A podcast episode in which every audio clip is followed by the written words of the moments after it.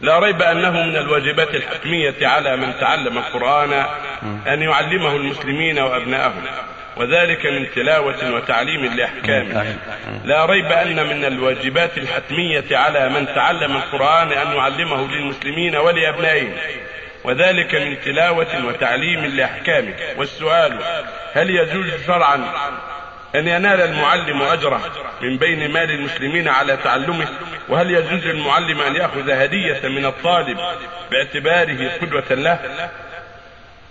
التعليم من أهم المهمات ولهذا قال عليه الصلاة والسلام خيركم من تعلم القرآن وعلمه تعليم كتاب الله من أفضل القربات ومن أفضل الطاعات والمقصود من ذلك العمل به والأخذ بما فيه والاستقامة عليه. فتعليمه من أفضل القربات ومن أفضل الطاعات ويتعين إذا لم يتبرع به الناس يتعين على ولاة الأمور أن يعينوا معلمين يعلمون الناس في مدارسهم وفي مساجدهم حتى يتعلمه من لا يعلم حتى يتعلمه من لا يعلم وعلى من علم وتعلم أن يعمل بمقتضى علمه في هذا الكتاب العظيم. لأن المقصود من إنزاله هو العمل به والدعوة إليه والاستقامة على ما أرشد إليه. ولا بأس أن يأخذ المعلم أجرا على ذلك لأنه قد يتفرغ لهذا الشيء وقد ينقطع عن الأسباب. فلا مانع أن يعطى أجرا في أصح قولي العلماء.